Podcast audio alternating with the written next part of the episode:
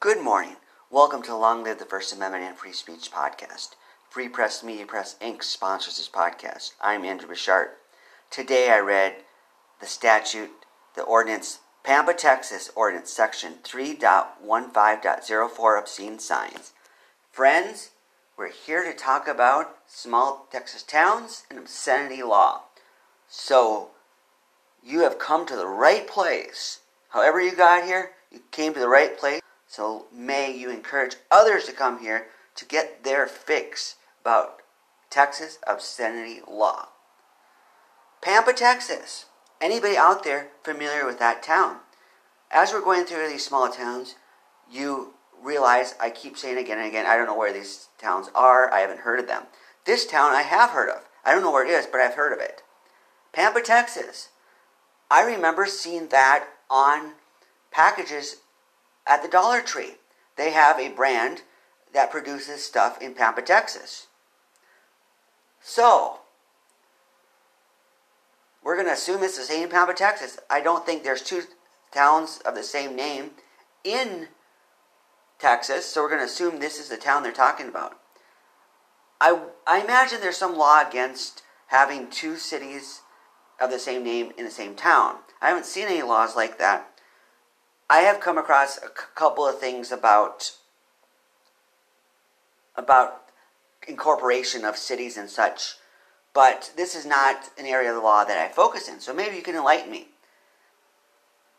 I doubt it's ever happened that two cities with the same name are in the same town. So we're going to assume this is the Pampa, Texas, that produces those items for the Dollar Tree. Those items can sometimes be great, so we appreciate that. We don't appreciate their obscenity laws, such as obscene signs law. This law lacks creativity. Some other laws we've come across, as much as we dislike them, we gotta admit they're creative. On one podcast, we talked about obscenity and monuments. Creative. This law is a tad creative because they're talking about signs. It's not just obscenity in general. There's tons of laws in tons of cities about obscenity. Otherwise, this law lacks creativity. It seems to be quoting verbatim from general Texas obscenity laws, the statutes for the whole state. They feel compelled that the state having the laws not enough, so they want to put the same language into their law.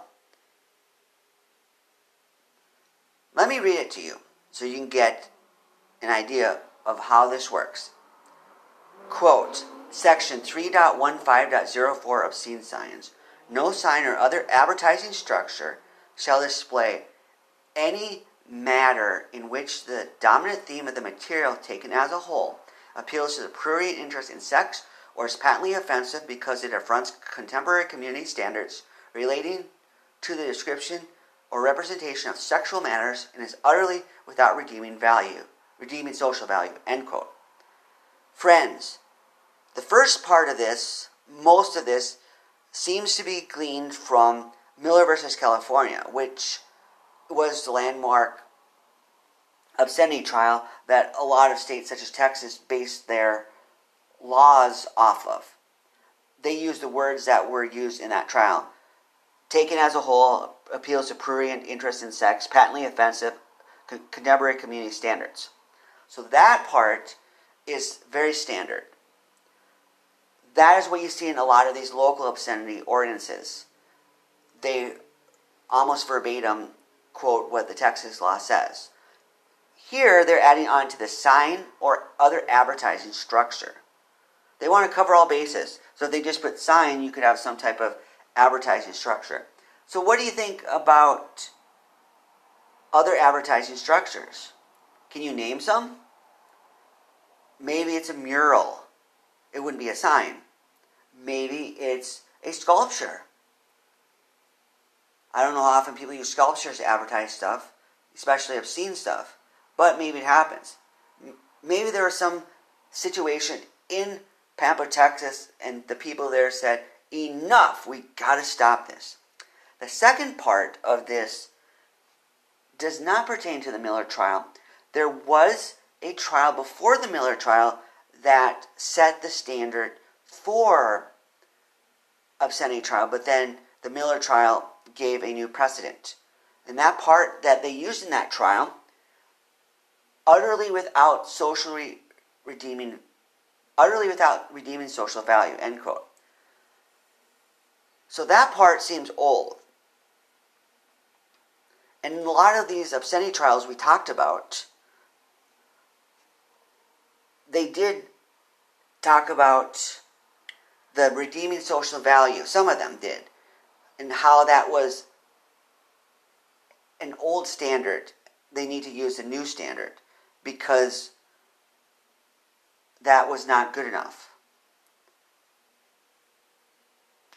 So, friends, what trial used that term, utterly without redeeming social value? Let's think about that. That was an older trial. Miller versus California was 1973.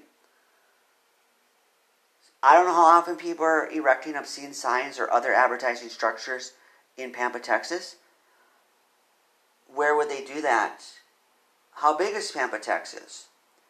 Although this is not a geography law podcast or a geography podcast, the size of the city might have some effect on obscenity. Because if you don't have streets, it would be hard to put up signs in places. If you don't have billboards, it would be hard to put up signs. You certainly can create some makeshift signs, but that would affect things. If you have regular streets, then that's a different story. So, although we don't focus on geography here, geography can play a role in obscenity. I bet you nobody's ever said that before. I say it now. Geography can play a role in obscenity. So let us think about that. What do you think about Pampa, Texas, you're probably going to think about the products at the Dollar Tree, and you might also think about obscene signs. How will you advance the First Amendment, freedom of speech, and third parties today? Long live the First Amendment and free speech. Goodbye.